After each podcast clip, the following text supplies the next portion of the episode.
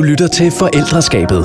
Og hvis du drømmer om at have en børnepsykolog i baglommen, har Ulla udviklet Via Volo, hvor hun guider dig uge for uge hele dit barns første leveår. Rigtig god lytning. Velkommen til dig, Nora Munk Hansen. Tak. Jeg er super glad for, at du vil være med til at gøre os klogere på, hvordan øh, verden egentlig ser ud fra en ung. Fordi øh, jeg snakker jo meget om børn og unge øh, i kraft af det, jeg laver, fordi jeg også taler med mange børn og unge.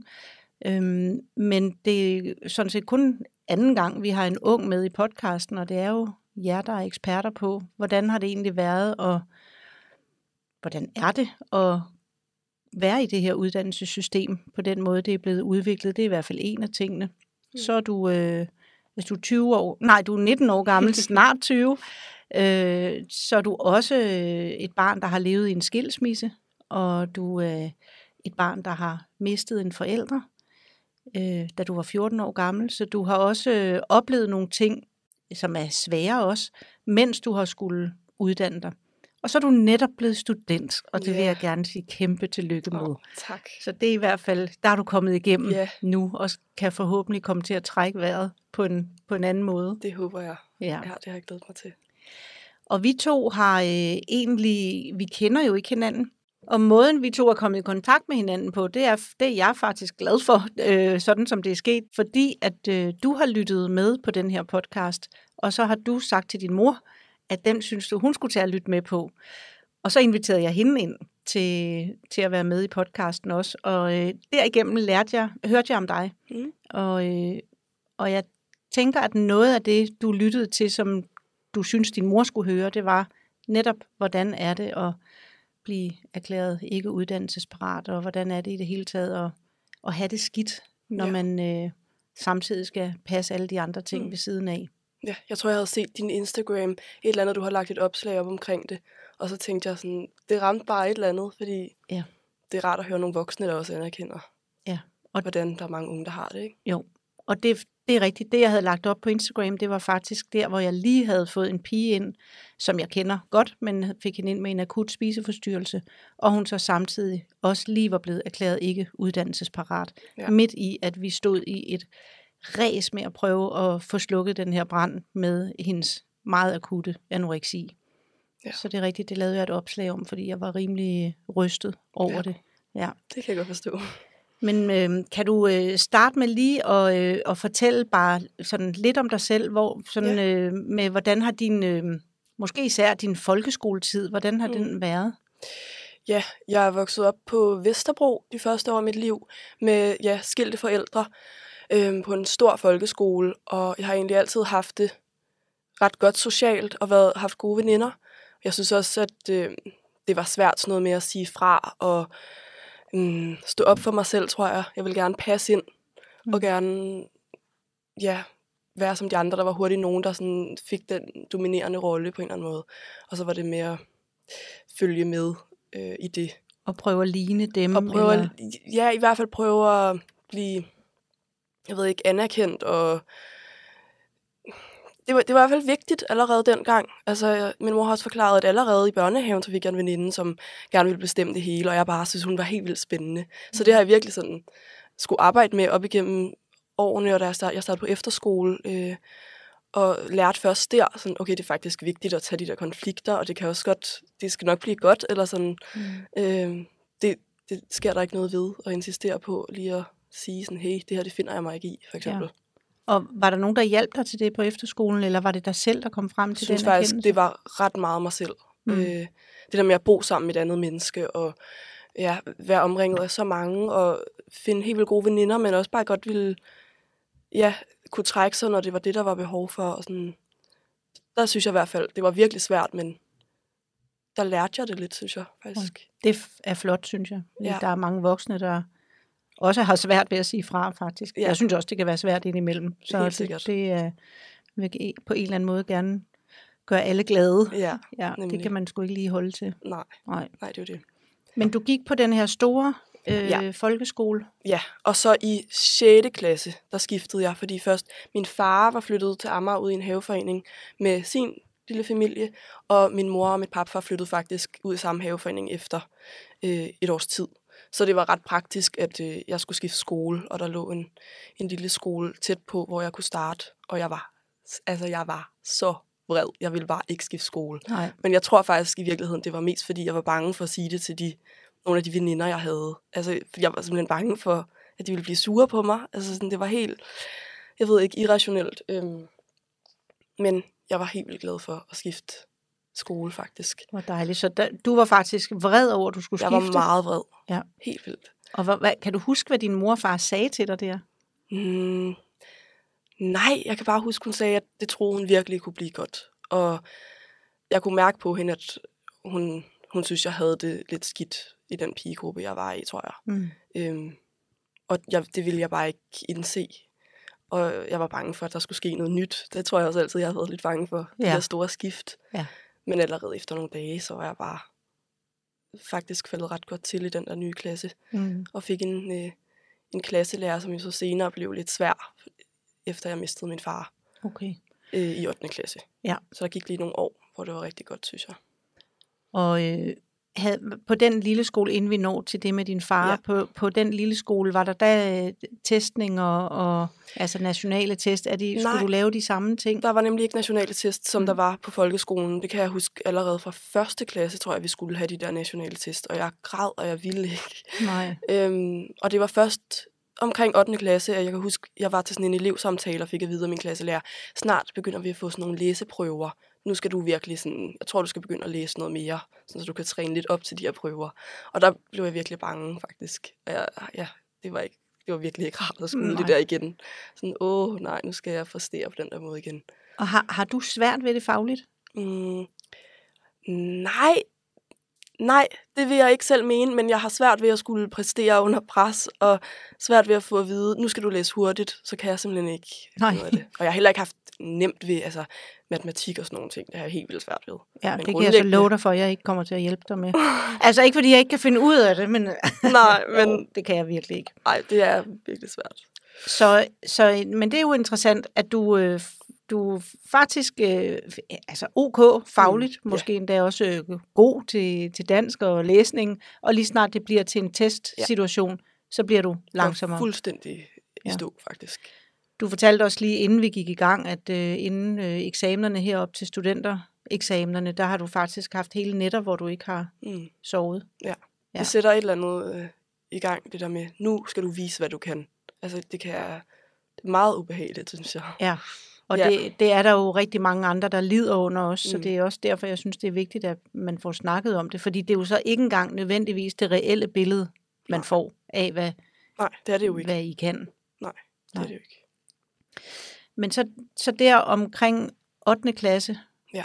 der siger du, der ændrer det sig lidt med din lærer, og var det på grund af de ting, eller var, Ja. ja.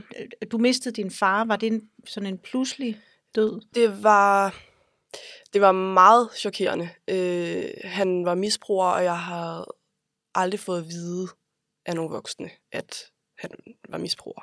Jeg havde altid godt, godt, godt kunne mærke, at han drak for meget, øh, men der var også stoffer involveret. Så det var, det var meget pludseligt og chokerende. Ja. Selvom jeg godt vidste, at der var, at han ikke havde det godt, og der var noget, men det var usagt. Mm. Øh, og det er lidt toget, den, især 8. klasse der, øh, fordi der både begynder at komme prøver og øh, sådan noget uddannelsesparathedssnak, Ja. samtidig med, at jeg mister min far. Det var i februar, så sådan midt 8. klasse. Ja. Og der, jeg kan jo ikke, der ramlede det hele jo bare. Men jeg kan også huske, at jeg ville bare tilbage i skole. Altså jeg tror, to dage efter han var død, der tog jeg tilbage og havde lige en snak med min lærer, og jeg havde det jo godt med hende på det tidspunkt. Så det jeg tænkte, her kan jeg virkelig bare få lov til at have en normal hverdag, som det nu kan lade sig gøre, ikke? Jo. Og så komme hjem og forholde mig til de svære ting, men Ja. ja. det var virkelig rart at have det, det der skoleklasserum som fristed. Ja. Men det blev hurtigt lavet om, fordi hun, min klasselærer der, hun insisterede på hele tiden at have fat i mig. Det var meget sådan, ja, vi skulle hele tiden snakke sammen, og jeg følte, jeg blev sat lidt i en bås, sådan, hvad siger man, set gennem hendes blik som svag og Mhm. ramt og sorgfuld.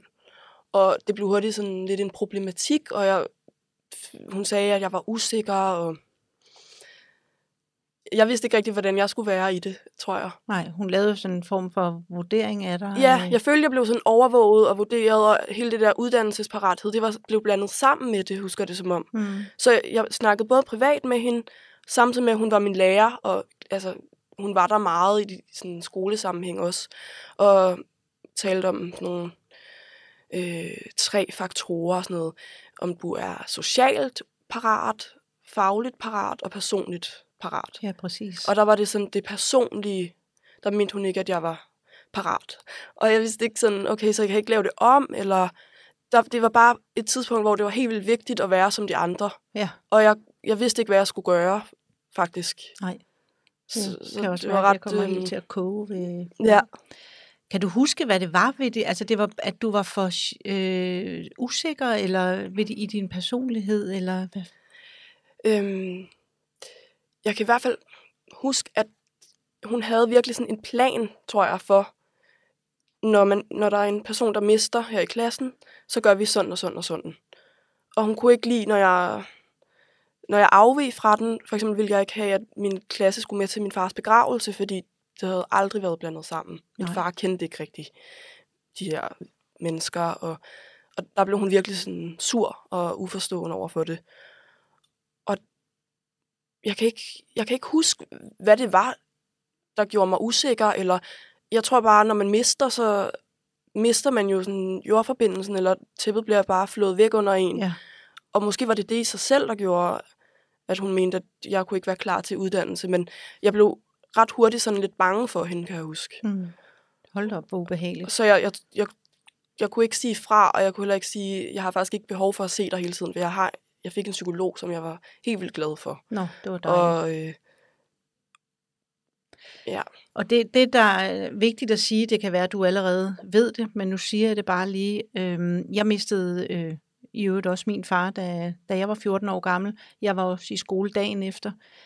Det er der ikke noget mærkeligt i. Det vil børn gerne. Børn sørger anderledes end voksne. Børn vil gerne, at noget er, som det plejer. mm. og netop, at man ikke behøver at forholde sig til det hele tiden.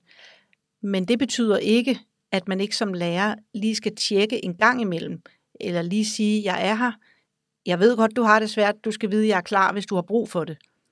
Det er jo noget andet end at sige, du skal komme ind i rummet, og vi skal snakke om det, og du er sorgfuld, og, øh, og så i øvrigt også at begynde at lave en personlighedsvurdering. Det er noget af det, jeg har også har noget imod ved de test her, det er, at det jo også går ind og vurderer på jeres personlighed. Ja. Altså, hvad er det for noget? Altså, det, det er jo helt, øh, helt Mm. vanvittigt faktisk. Ja. Og så ved jeg, at der også bliver mål på fravær. Og det er selvfølgelig også øh, problematisk, hvis man ikke tager hensyn til, at man netop lige har mistet en forælder, eller øh, har fået anoreksi, eller en depression, eller hvad det nu end kan være. Men det var helt klart det, jeg oplevede, at jeg blev ikke sådan tilbudt at snakke, eller det var ikke sådan, jeg er her, jeg er her på tirsdag, og på fredag, der skal du bare komme ned, eller et eller andet. Det var sådan, hun kom op i forskellige timer, og sådan insisterede ligesom på, nu skulle jeg ned og snakke med hende, ikke? Ja. Og ja, Og det gjorde du. Altså, du gik ja. Simpelthen bare med. ja, det gjorde ja. jeg. Eller bare. Altså, det, det, det er jo også en pointe. Det. Ja. gør børn. Ja, og jeg har da også tænkt over sådan, hvad, hvad kan man ellers gøre? Eller sådan, hun, det skal hun vel også. Eller, men jeg blev forvirret i min egen proces, tror jeg, fordi jeg tænkte, jeg vidste jo ikke, hvordan det var at være i sorg, og måske skal jeg snakke om det hele tiden. Eller, men jeg tror egentlig, at det var sådan en overlevelsesmekanisme, at når jeg var herover, så skulle jeg bare have det godt, og, eller have det, som jeg havde det, og få lov til bare at snakke med mine venner, og passe ind, eller sådan have det lidt normalt, ikke? Ja. Og det fik jeg bare ikke lov til. Jeg kan huske, hun sagde sådan noget med, at du er alt for glad, eller sådan, hvorfor smiler du? Sådan, havde lidt en anklagende tone Ja. omkring det. Ja. Så jeg fik ikke rigtig lov til bare at ja, have det, som jeg havde det. det Nej. hun gik ligesom ind sådan hele tiden. Og, Og, og det er præcis det, der er anderledes ved børn. Det er, at de netop er nødt til, fordi det er for voldsomt. Det er simpelthen for voldsomt at bearbejde det hele tiden. Så derfor er børn heldigvis gode til at hoppe ud af det. Man kan se dem grine og lege, og det skal man endelig lade dem gøre, fordi så kommer det jo selvfølgelig i, i bidder, og så kommer det, det skal jeg jo ikke belære dig om, for det ved du alt om, men nu siger jeg det, så andre også kan høre det, så kommer de der erkendelser og sorgen i ryg. Altså så kan der gå et halvt år, hvor, der, hvor der egentlig ikke er noget, og pludselig går det op for en, hov, hvem skal føre mig op ad kirkegulvet, når jeg bliver gift, hvis jeg skal giftes i en kirke, og hvis jeg skal giftes, og alle de her ting, hvem er det så, der skal føre mig op? Ja. Øh, eller hvis man er yngre, øh, hvem skal, hvor, hvem skal jeg sidde ved siden af til min konfirmation? Og, altså alle de ting, der går op for en løbende, det er der, man ja. skal bearbejde hver gang, og det kommer helt af sig selv, Præcis. og der er det selvfølgelig vigtigt, at man har nogen at tale med. Der har du så også haft din mor. Ja. Øh, kan du huske, om du gik hjem og sagde til hende, at du synes, det var ubehageligt med de samtaler? Det tror jeg, jeg gjorde. Men jeg kan også huske, at øh, det har jeg også talt med hende om efterfølgende, at alle omkring var, var meget sådan, det er jo, hun gør jo det bedste, hun kan, og hun, er sikker, hun har en plan, og den må vi bare følge. Altså, jeg følte det dybt grænseoverskridende, og jeg var slet ikke der, hvor hun var. Jeg, jeg følte mig slet ikke set og anerkendt. Men min mor og min, også mine veninder, tror jeg sagde, hun, hun gør jo det bedste, hun kan, og ja, der var ja. ikke nogen, der ligesom gik ind og sagde stop. Nej, fordi at når hun gør det bedste, hun kan, så skal du egentlig bare øh, gøre det, ja. fordi ellers er det synd for hende. Ja, lidt. Og ja. jeg kan huske, hun, hende og skolelederen kom til begravelsen og stod sådan bag en hæk, og jeg kan også bare huske, at jeg fik hjertebanken, og det var bare så, det var så grænseoverskridende. Jeg havde virkelig ikke brug for, at hun var der, men det tror jeg var kutume, eller hvad det hedder.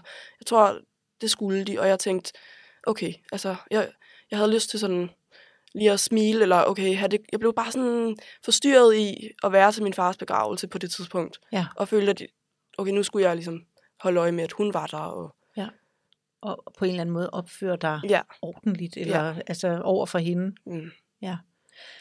Og det, det lyder som om, det lyder som om, at hun har gjort sig meget umage for at følge sin øh, skolens sorg- og kriseplan, og hun har gjort sig meget umage netop for at følge nogle planer i forhold til, hvad skal der egentlig til for at hjælpe et menneske i sorg og krise. Men hun har glemt at, at se dig. Ja. Hun har glemt, og det er jo en anden vigtig pointe, at øh, der er mange måder at være menneske på. Der er, der er ligesom mange måder, tilgange til andre mennesker, som der er mennesker. Ja. Så hun skulle lige have åbnet muligheden for, at du kunne sige nej til det her. Ja. Fordi nu kan man jo ikke se dig, når vi sidder og snakker, men jeg kan jo se på dig, at det er noget, der påvirker dig, øh, sådan at du stadig synes, det er ubehageligt at mm. tænke på, ja. Ja, hvilket heller ikke er mærkeligt. Ja. Øhm, ja.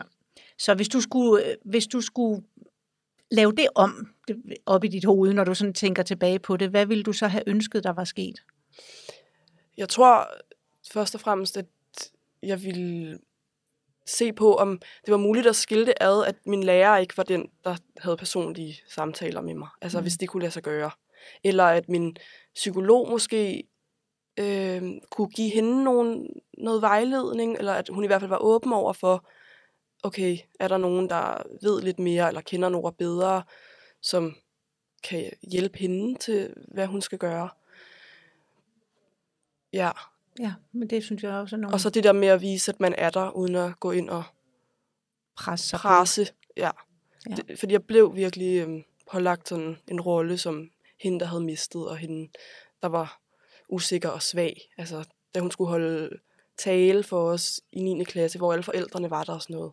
Så sådan, nævnte hun noget særligt ved alle, og så da det kom til mig, så var det sådan, det tunge, og det, det, det alvorlige, og sådan. Og jeg sad bare der sådan, jeg er også andet end at have mistet en Ja. forælder. Ja. Det var virkelig, det var virkelig hvor er det ubehageligt. ubehag- Ja, det lyder Og hun også- havde jo ikke spurgt mig først. Nej, Der tænker jeg virkelig stadig, ja, hvordan kan det være? Altså, ja.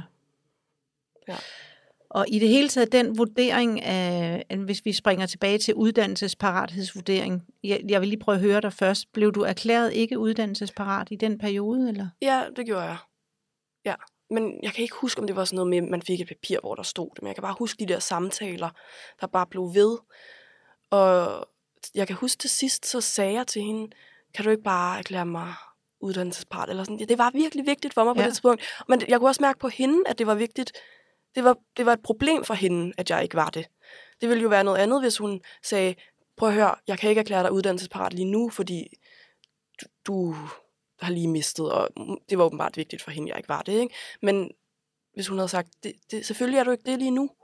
Øh, du skal på, jeg skulle på efterskole, og jeg skulle ikke direkte på gymnasiet.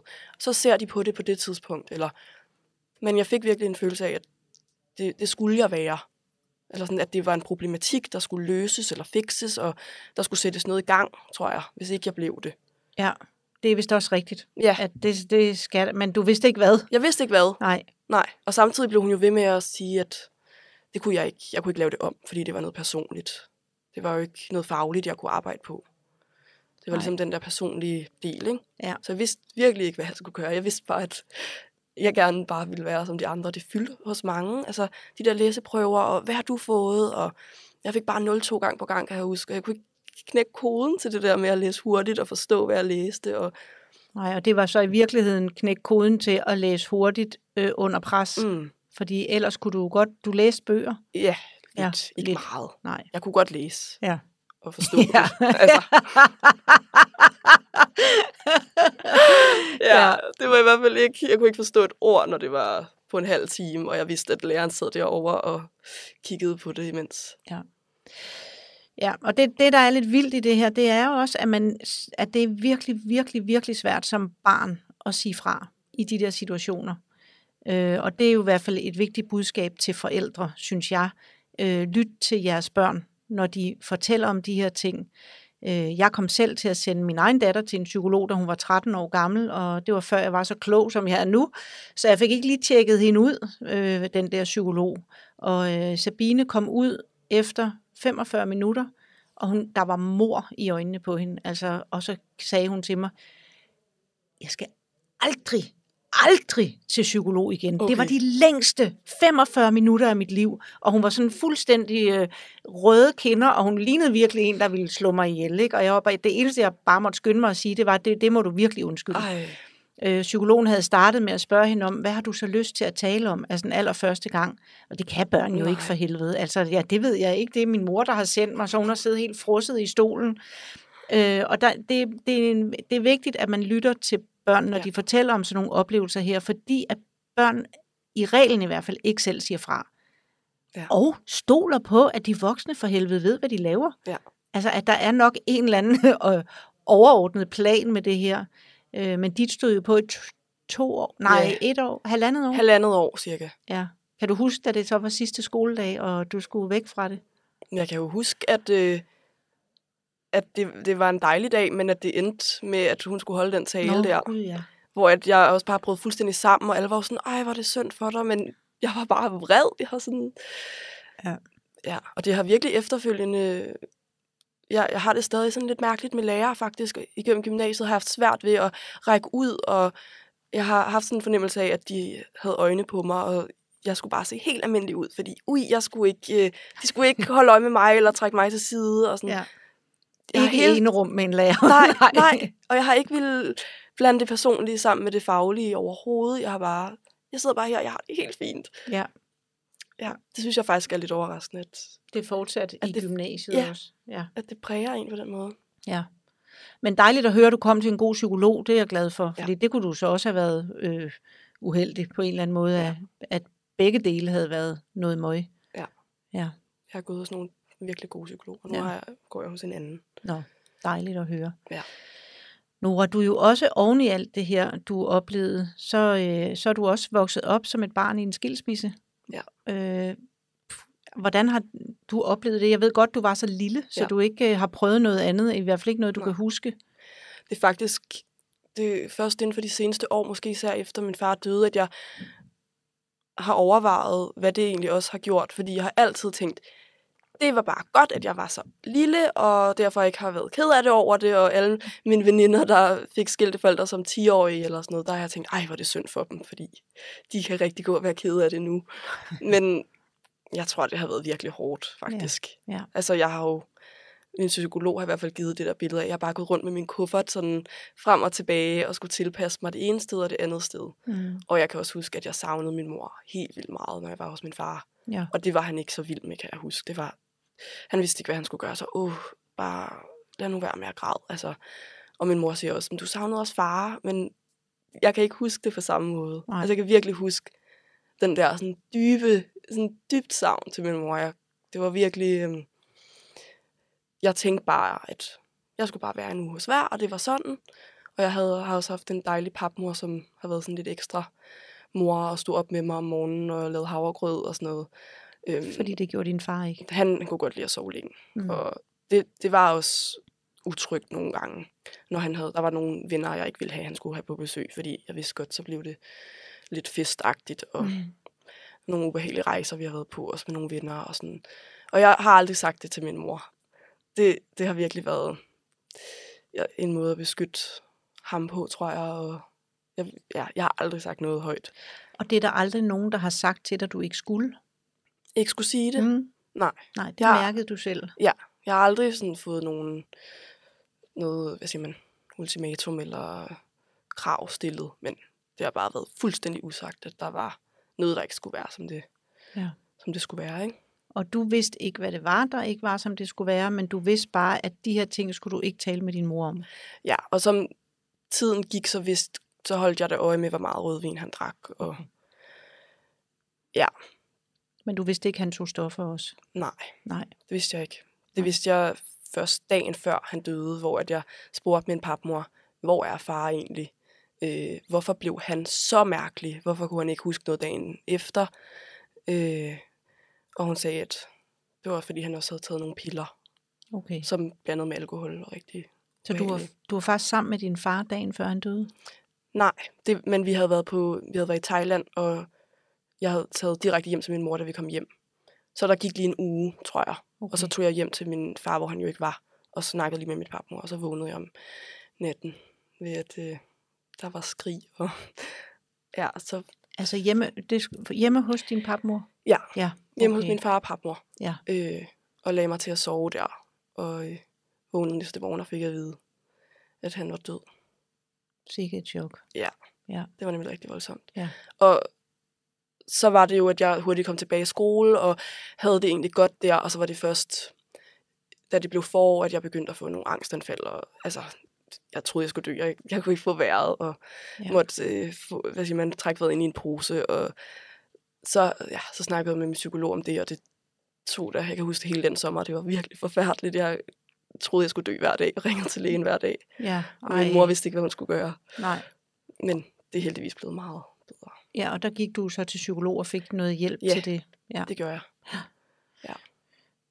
Ja, men øh, det er også meget ubehageligt, hvis man... Jeg har, jeg har kun prøvet angstanfald op i en flyver. Ja. Det er meget sølle. Jeg er simpelthen så bange også. for at flyve, så det, deroppe har jeg prøvet det. Men man tror jo faktisk, man skal dø. Ja, det gør man. Øh, og om ikke andet, så kan man i hvert fald bare det, man har prøvet det, øh, jeg har prøvet det, så kan jeg sætte mig ind i, hvordan det må være at have det hver dag, og at det bare kommer Ja. på tidspunkter, hvor man ikke kan kontrollere det. Jeg kan trods alt indstille mig på, at lige om lidt, Ja. så skal jeg tro, at jeg skal dø. Ja.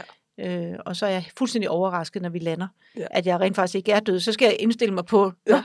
Ja, ja. jamen, øh, Okay, livet fortsat, ja, faktisk. Ja, det er det. Ja. Så det er lidt mere lokalt smidt. Altså. Ja. Men det er faktisk, mit har også sat sig ved, flyve, øh, Nå, ved at flyve nu, faktisk. Ja. Men det er selvfølgelig bedre, end at det bare kommer hele tiden. ja, præcis. Man kan bedre på en eller anden måde indstille sig på det, og Ja, Og der er jo kun en måde at komme af med det på, og det er jo at komme ud at flyve. ja. Ja. Måske Men, Men, er det det. Den ja. udskyder vi lidt. Ja. ja. Øhm, det er meget sjovt, eller det er det jo ikke, det er, det er ikke sjovt, det du siger med skilsmisse, men alligevel lidt, at du, du begynder at synes, det er synd for de andre. Ja. Og glemmer helt, at du selv Ja. lever i en skilsmisse. Og så er det på en eller anden måde, når du ser på de andre, det begynder at gå op for dig, hov, jeg er jo også selv en af dem. Ja. Ja, Jeg har, da jeg var barn, der tænkte jeg overhovedet ikke over, at der var jo også mange, der havde skilte forældre, men det fungerede måske lidt anderledes Mm. over hos dem. Og der har også været perioder, hvor jeg har boet lidt mere hos min mor, tror jeg. ja, Og Jeg kan huske, da jeg blev 12 år, der fik jeg at vide af min mor, nu må man faktisk som barn selv bestemme lidt mere, hvor man er. Og jeg kan ikke huske, om det ændrede noget. Jeg kan bare huske, det fik jeg at vide, og at det satte lidt nogle tanker i gang, sådan, okay, jeg kan faktisk selv få indflydelse på, hvor jeg har lyst til at bo henne. ja.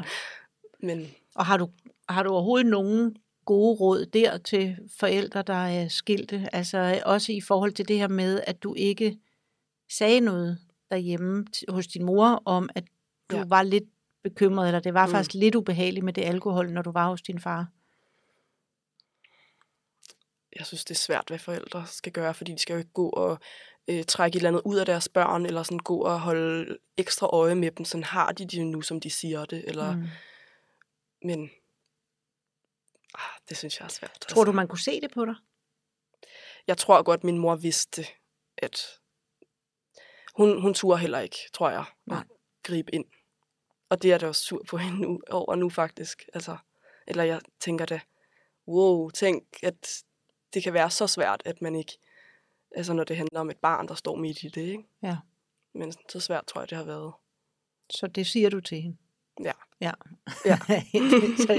Dejligt. Og hun lytter til det. Ja, Ja, det synes det er jeg. godt. Og det, er- det er også vigtigt at sige, at det, det er det, man kan gøre som forældre. Præcis. Senere hen, det er jo i hvert fald så at lytte til, hvordan har det været. Ja. Øh, hvilket jo kan være rigtig svært faktisk, fordi man som forældre tit får lyst til at forklare og forsvare, og jeg Virkelig. kunne jo ikke andet, og altså, det kan være om alle mulige ting. Ja. Men der er det jo bare super vigtigt, at man kan lytte til, hvordan var det at være barn i det her. Præcis. Og så øh, tænker jeg også, at en, altså, der er i hvert fald en ting, man kan kigge efter, hvis man er forældre. Det man kan kigge efter, som regel, hvis børn lever i noget, øh, især alkohol faktisk, øh, forældre, der drikker for meget, eller på anden måde er uforudsigelige, så bliver, kan børnene blive ret overtilpasset, meget ja. søde, Ja. meget opmærksomme på, øh, øh, når har du været til frisør, og Ja. at det er sådan, jeg altid, jeg bliver altid lidt mistænkelig, når børnene Mm. mm. til mig kommer ind og siger, nej, ja, du har nyt tøj, og du har nyt, for man får jo Ja. lyst til sådan, nej, tak skal du have, og, Ja, ja. men det her med me- meget hurtigt at være god til at fornemme andres, og ja. øh, ja, fornemme rummet, fornemme andres stemninger, og være meget, nogen siger plisende, det bryder mig ikke så meget om det ord, men, altså, men det er jo det, det er. Ja. Altså at forsøge at få andre mennesker til at få det godt, og i virkeligheden fjerne fokus fra sig selv. Ja.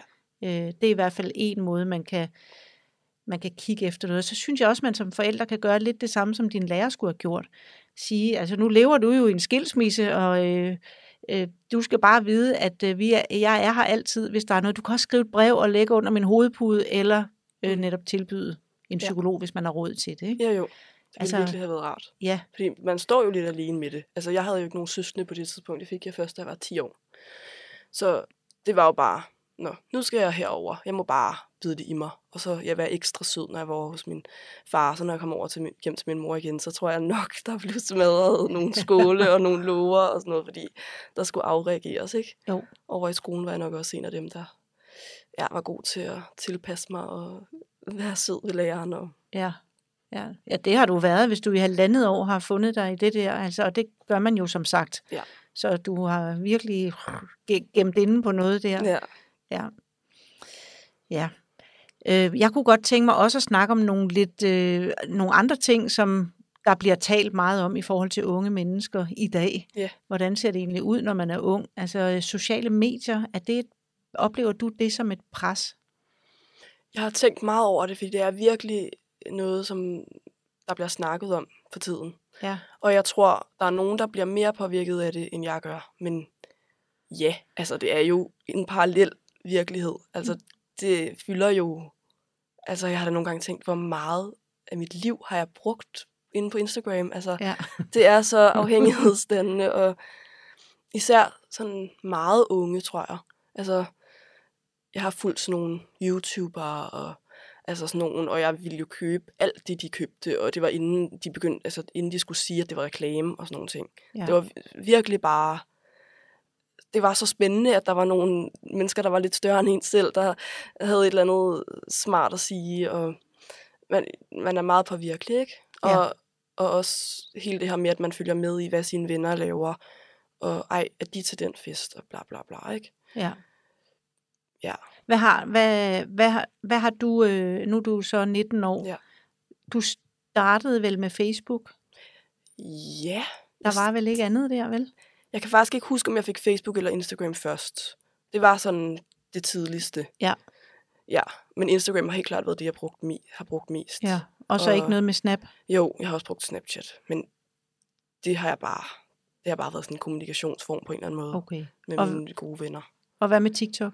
Det har jeg faktisk aldrig brugt. Nej. Der, er der, øh, der har jeg også valgt sådan, der står jeg ved siden af og ved ikke, hvad I snakker om. Altså, Ja, og det, øh, det tror jeg er meget fornuftigt, fordi at jeg synes, jeg har nogle, øh, især en rigtig, rigtig fornuftig svigersøn, men da han fik TikTok, så er han godt nok kommet rigtig meget ind i TikTok-verdenen. ja, ja, Altså det, det virker som om, det er sindssygt afhængighedsskabende. helt vildt. Der er øh. nogen, der ikke kan sove, inden de har lægget halvanden time og scrollet på det. Og, altså, det, det er helt vildt. Ja. Det er ikke for sjov, altså. Men ja, det kan du så ikke gøre mig klogere på, Nej, faktisk. Det kan jeg faktisk ikke desværre. Fordi at, øh, jeg har lidt en fornemmelse af, at det er noget, det er noget helt andet Ja. end, end Instagram. I hvert fald er det et yngre klientel, men nu kan jeg jo så se, at der er også øh, ældre, Ja. der kommer på det. Men så kan man jo lave det der med, at man kan lave sin stemme. Altså det kan være Trumps stemme, man står og bruger, Ej. og er... Ja, man jeg kan, tør ikke sige noget om det. det nej, der det skal du så alt også muligt bare med. Ja, men du, øh, hvad, hvad med sådan noget med, når du sidder er sammen med dine venner? Ja. Øh, og de, er, kan- er det, kan det være så være, er det et problem, at de så pludselig sidder og kigger i telefonen, eller de har travlt med at øh, tage billeder og lægge det op samtidig med, at man er sammen, eller er det slet ikke noget, du mærker? Jeg, jeg tror, jeg er en... Jeg er nok i en vennegruppe, eller... Jeg synes ikke, det fylder så meget. Nej. Det synes jeg faktisk Dejligt ikke. Men, men det er jeg sikker på, at det gør hos andre. Mm. Ja, at det fylder meget. At det, det skal være til at tage billeder af, og det skal være til at sende ud i verden, sådan, så der er andre, kan, der kan se, hvad vi laver, og omvendt. Ja. Altså, du- det er jo ret hæftigt egentlig. Men det lyder som om, at du sådan lidt bevidst har taget stilling til det, og ikke Ja. vil... Øh, Men jeg tror, det var slemmere, da jeg var yngre, og jeg. Der Ja. var det virkelig meget, faktisk. mm, alt skulle jo på Instagram. Det er jo virkelig, det er ikke sket, hvis ikke vi har lagt det her på. Altså, nej. Det er Der- også mærkeligt. det altså. er meget mærkeligt. Ja. ja. Jeg synes, jeg virkelig øver mig i ikke at gøre det sådan, okay, jeg lægger telefonen ned i tasken. Ja. Men det er jo ikke alle, der lige gør det. Nej. Og hvad med um, alkohol er også noget, der bliver snakket meget om. Jeg har for eksempel lige Mhm. været med til også at skulle snakke om det i øh, noget, et site, som Sundhedsstyrelsen har lagt op, og sådan, hvad kan forældre gøre, og der unge drikker Ja. mere i dag end nogensinde før, og der er meget snak om det. Mm. Hvordan oplever du Ja. alkoholkultur? Ikke fordi du skal sidde og hverken snakke det Nej, op eller ned, nej. eller sådan, men bare... Øh, er det, er det, kan man gå til fester uden at drikke alkohol, for eksempel? Det er der nogle af mine klienter, der siger, det kan de ikke. Altså, altså så bliver de virkelig... Øh, Nej. al- altså, det, det kræver virkelig... Det kræver virkelig Meget, meget. ja. Det er, jeg har da prøvet nogle gange, hvor jeg har sagt, og det er der også nogle af mine venner, der gør. I dag er jeg virkelig træt, jeg har ikke lyst til at drikke så meget alkohol, men jeg vil gerne komme og være med, og så tager jeg hjem, når jeg, når jeg ikke gider mere. Og det er meget sådan, ej, er du træt? Altså, det oplever jeg virkelig voldsomt, alkoholkulturen faktisk. Okay. Og nu er jeg jo gået på en skole eller et gymnasie, hvor jeg tænkte, der faktisk var virkelig plads til alle og sådan noget. Men det der med alkohol, det tror jeg bare alle steder. At det gør vi, og det er den måde, man har et fællesskab på. Ja. Altså også i, i en klasse. Der synes jeg, der er jeg virkelig glad for, at jeg er gået på efterskole faktisk, fordi der blev man helt vildt til det, uden at der Nå, ja, var alkohol sådan til hverdag og sådan nogle ting. Ikke? Så holdt Mm. man jo nogle fester en gang imellem. Men på gymnasiet, der synes jeg virkelig, det har været alkohol, der har bundet sådan fællesskaber sammen. Og det, det har jeg ikke været super god til at være faktisk en del af. Der, der har jeg nok været lidt en af de kedelige, hvis man kan sige det sådan, i løbet af gymnasiet. For det har jeg simpelthen ikke haft, jeg ved ikke, det har jeg bare ikke haft brug for. Hvad har du så gjort? Har du alligevel været med til festerne, eller har du så holdt dig væk fra festerne? Øh, festerne har jeg været til, i hvert fald nogle af dem. Men hele det der hverdags øh, noget med at tage ned på en bar og ned i parken og sådan noget, der har jeg faktisk bare taget hjem, eller været sammen med nogle venner, sådan, uden at... Ja, så er jeg jo gået glip af, af de der ting. Det har jeg jo. Ja. Og det, har du, det er jo så noget, du har valgt også. Ja. Altså at gøre, fordi ellers skulle du gå med ned på en bar, og så Ja. ville det se mærkeligt ud, at du bestilte en øh, Jamen, jeg vil heller ikke have noget... ja, altså, det er ikke fordi, at jeg ikke drikker. Altså, jeg vil heller ikke have noget imod at tage ned og drikke. Jeg har bare ikke, det kan jeg bare ikke i hverdagen. Nej, Altså. nej. Og jeg har heller ikke haft sådan styrken til at sige, sådan, stille mig op og sige, hey, kan vi ikke lave noget om, eller kan vi ikke godt øh, lave noget andet, end at drikke os fulde? Sådan. Det har jeg bare let, let folk om. Ja, og det, der er jo også altid den risiko, at så bliver man sådan den virkelig øh, Ja. irriterende. Ikke? Ja, Sådan en var jeg. det. Jeg var Ja. virkelig irriterende. Ja. Altså, jeg gik og sagde, jeg sløver ikke mine sanser. Okay. Det står også i den blå bog øh, om mig, at jeg, altså, jeg har jo virkelig været røveirriterende. Ikke? Altså, så det har været, det, jeg sagde ikke til dem, de skulle lade være, men jeg sagde jo nærmest, ja, I, går, I har så behov for at gå og sløve jeres sanser, for Mm. at kunne være til et fællesskab, og det, er er selvfølgelig meget, stærkt. irriterende. Ja, men, øh, Faktisk. men det var i hvert fald heller ikke noget, der gjorde en populær, kan jeg øh, så hilse at sige. Nej. Men, øh, men det er interessant, synes jeg også, at du siger så, gå på bar i hverdagene. Ja. Altså, det, det, øh, det er jo også lidt vildt, ikke? Jo. Også både, hvordan får man penge til det? Altså, Ja. Jeg ved heller ikke, hvordan det fungerer på andre skoler, men det er virkelig bare, det er den måde, man er sammen på. Altså, Ja. for mange. Og det er jo egentlig det samme med rygning på en eller anden måde, at da jeg startede i første G, der var det alle rygerne, der stod ude foran skolen, og altså, ja, lærte hinanden at kende gennem det. Mm. Og der blev det, jeg tror for et år siden, der blev det forbudt. Og så er der nogen, der har kunne liste sig væk og stå og ryge. Men det, har faktisk, det synes jeg faktisk har haft en positiv effekt, at så har man kunne spille bold eller lave noget andet. Ja. Ja. Fordi folk alle har jo ikke orket at stille sig ned i en klump øh, mange gader væk. Så der synes jeg faktisk, det har, det har fungeret, det der med at sige, det gør vi altså ikke på skolens Så folk har røget mindre, simpelthen. Det er virkelig det er min oplevelse. Ja. I hvert fald nogen. Nå, Og det er blevet mindre sådan fællesskabsagtigt, ikke? Mm. Altså, Mhm. at alle har kunne ja, være nede i gården og lave noget andet. Ja. Og hvordan har det været for dig øh, med alkoholregler og sådan, eller er der blevet snakket om alkohol? Øh, hvad, synes du, forældre skal gøre noget der egentlig? Oh, altså, mine forældre har været meget øh, tillidsfulde, synes jeg. Og det, det har i hvert fald gjort, at, at jeg ikke drikker sådan super meget, og jeg ikke er, altså, det er da gået galt nogle gange og sådan noget, men jeg, har det også, jeg kender der også nogen, hvor ja, de har været meget strikse, der, deres forældre omkring det. Og det tror jeg ikke altid er den rigtige måde at gøre det på. Nej. Så du oplever, at det, det at dine forældre har haft tillid Ja. til dig? Det har i hvert fald gjort, at jeg ikke synes, det er sådan super spændende, eller ja, at man ikke har lyst til at gøre helt meget oprør omkring det. Ja. Men der er jo mange For- måder at gøre det på. Men der er jo, øh, der er jo mange forældre, der er bekymrede der, og så er der, der noget af det, jeg snakker med forældre om, det er også noget med ikke at bryde ind i børns privatliv, altså øh, Ja. kigge for at holde øje med, hvordan har mit barn det, og forældre kan jo være rigtig bekymrede for deres øh, børn. Hvad, hvad synes du, man skal gøre der? Og har du, øh, ja, har du tænkt over det der med at blive brudt ind i privatlivet? Altså, jeg har simpelthen nogle børn, hvor forældrene har øh, koden til deres sky. Ja. Men det ved børnene ikke. Nej, De kan bare fornemme, apps, hvor fanden ved de det her fra? Mm. Altså, øh, ja. Ej, det er jeg meget imod. Ja. Ja, jeg kan også huske, jeg så det i Kender du typen, eller et eller andet, så et program i hvert fald, med en far, der vidste, hvor alle i familien var henne, ja, igennem en eller anden app. Altså, ej, det kan jeg ikke. Det kan Ej. jeg ikke lide. Ej. Det går jeg ikke ind for. Nej, og hele det der med fi- Find My iPhone, Ja. og sådan, hvor man kan se, hvor folk er henne. Og, ja.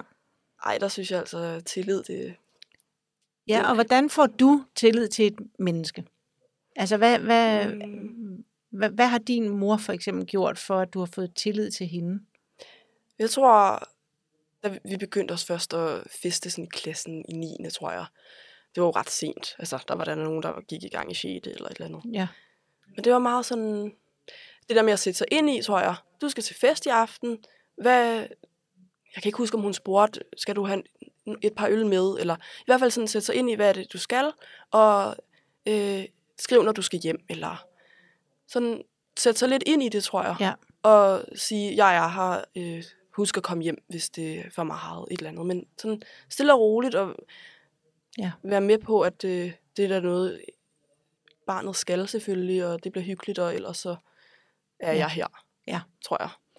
Noget Dejligt. det. Ja, ja fordi det, ja, det, er det er nemlig virkelig vigtigt med tilliden, for ellers så får man ikke noget at vide, og problemet er lidt, at man kan jo i den alder, især nok i 8. og 9. virkelig stå i problemer. Måske også i 6., som du lige sagde, der er nogen, der begynder i Ja. 6. at stå i nogle problemer til halsen, hvor man så er bange for at sige det til sine forældre.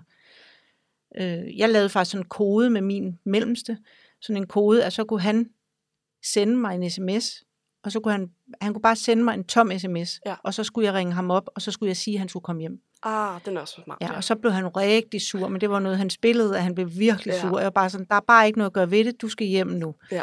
Øh, og det blev sådan måden at hjælpe ham på. Men det er jo også det er en anden måde at skabe tillid, hvis man som forældre siger, det kan være, at du står i nogle situationer, hvor det er svært for dig at sige fra, hvor du egentlig gerne vil sige fra. Ja. Så send mig en tom sms, eller send mig en, et billede af en giraf, eller altså hvad det nu end kan Ja. være. Send mig et, et kode, så skal jeg ringe dig op, og så skal jeg nok være den snot irriterende mor, der Ja. ringer og siger, nu skal du komme hjem, eller nu kommer jeg og henter dig. Ja. De man- aftaler lavede vi også, da jeg var mindre, men det var sådan noget med, hvis der var nogen, jeg ikke ville have aftaler med, sådan, så stod jeg op og sagde til min mor, hvad, hvad skal, lav en aftale i dag, fordi jeg skal, jeg skal ikke med dem hjem, eller sådan. Ja. Det kan, det kan være nødvendigt, det der, det er ret vildt, synes jeg. Ja, indtil man ligesom får mod til at ja. Sige fra. Ikke? Fordi det er jo også det, der er mange voksne, der tror, at man kan jo bare sige fra. Ja. Det kan børn ikke. Nej. Øh, og især ikke unge, fordi der er ikke noget tidspunkt i livet, hvor vi er mere afhængige af at høre til en gruppe, end når man er ung. Altså faktisk. Mm-mm. Jeg synes generelt, den der, de kan bare sige fra. Jeg tror, det, det gælder aldrig rigtigt. Nej. Man skal altid være opmærksom. Ja, præcis. Ja. Nu er vi ved at være øh, ved vejs ende, men hvis du skulle give øh, nogle voksne, Ja. sådan rigtige voksne, for du er selv på vej til at være det, men sådan rigtige voksne, mm. nogle, øh, nogle, et, et godt råd, øh, som de skal tænke over i forhold til børn og unge, hvad, hvad kunne det så være? Åh, oh, det synes jeg er svært. Altså, stol på, jeg tror, ja, have tillid til jeres børn, og stol på, at de er på vej det rigtige sted hen, eller sådan at deres proces, hvad end det handler om, er, er den rigtige, eller at være der, altså, Ja. ja. holde en dør åben. Ja. Ja, det er svært at komme med et eller andet konkret. Jamen, det synes jeg er nogle meget gode råd. Du har jo været meget konkret undervejs, synes jeg, også Ja. i forhold til det med din ja. Ja. lærer der, og det ubehagelige i det, og hvad kan man gøre der som forældre. Præcis. Altså, så det synes, jeg synes måske også især det sidste, hvor du siger, vær der. Ja. Altså, vær til stede, Ja. vær nærværende, ellers så, så er det jo ret svært Ja. at holde øje med, hvordan ens barn har det, Præcis. og også, at barnet kan komme. Mm. Børn siger jo heller ikke noget, bare, nu er jeg her, nu har Nej. jeg tid til at snakke med dig, kom så med det. Nej. Altså, der skal jo gerne, man går og laver mad sammen, eller man går og gør rent Ja. sammen, eller køber ind, eller hvad fanden man nu laver, laver et eller andet sammen. Ja. Det er jo typisk der, børn begynder at tale. Jeg synes også, jeg, jeg oplever i hvert fald, at min mor nogle gange siger, men du trækker dig af, så ved jeg ikke, hvad jeg skal gøre. Men så vil jeg også sige, gå nu ind til dit barn alligevel. Altså det der, det er kun et tegn på, at de har brug for dig, eller altså... Det var dejligt. Det var et rigtig godt råd. Ja, ej, ja. det tror jeg. Det der med, når man trækker sig ind på sit værelse og ikke kommer ud, så er det bare et tegn på, at det er forældrenes tur til lige at henvende sig. ja. nu er det din tur. ja. ja. Man overgår ikke at sige det. Sådan, Nej. Jeg har brug for dig, mor, fordi man føler sig måske lidt for gammel. Ja. ja. Nå. Tusind tak, fordi du var med, Nora, til at gøre os klogere på både på dit liv, men dermed også på rigtig mange andre Åh, unges liv. Så Tak. tak for det. selv tak. Jeg vil gerne give dig et fast holdepunkt i dit nye liv som forælder. Derfor har jeg skabt Via Volo. En streamingbaseret forældreguide, hvor jeg guider dig uge for uge gennem afsnit af 3-10 minutters varighed fra 33. graviditetsuge og helt frem til dit barns et års fødselsdag. Via Volo koster 1800 kroner og kan købes på viavolo.dk.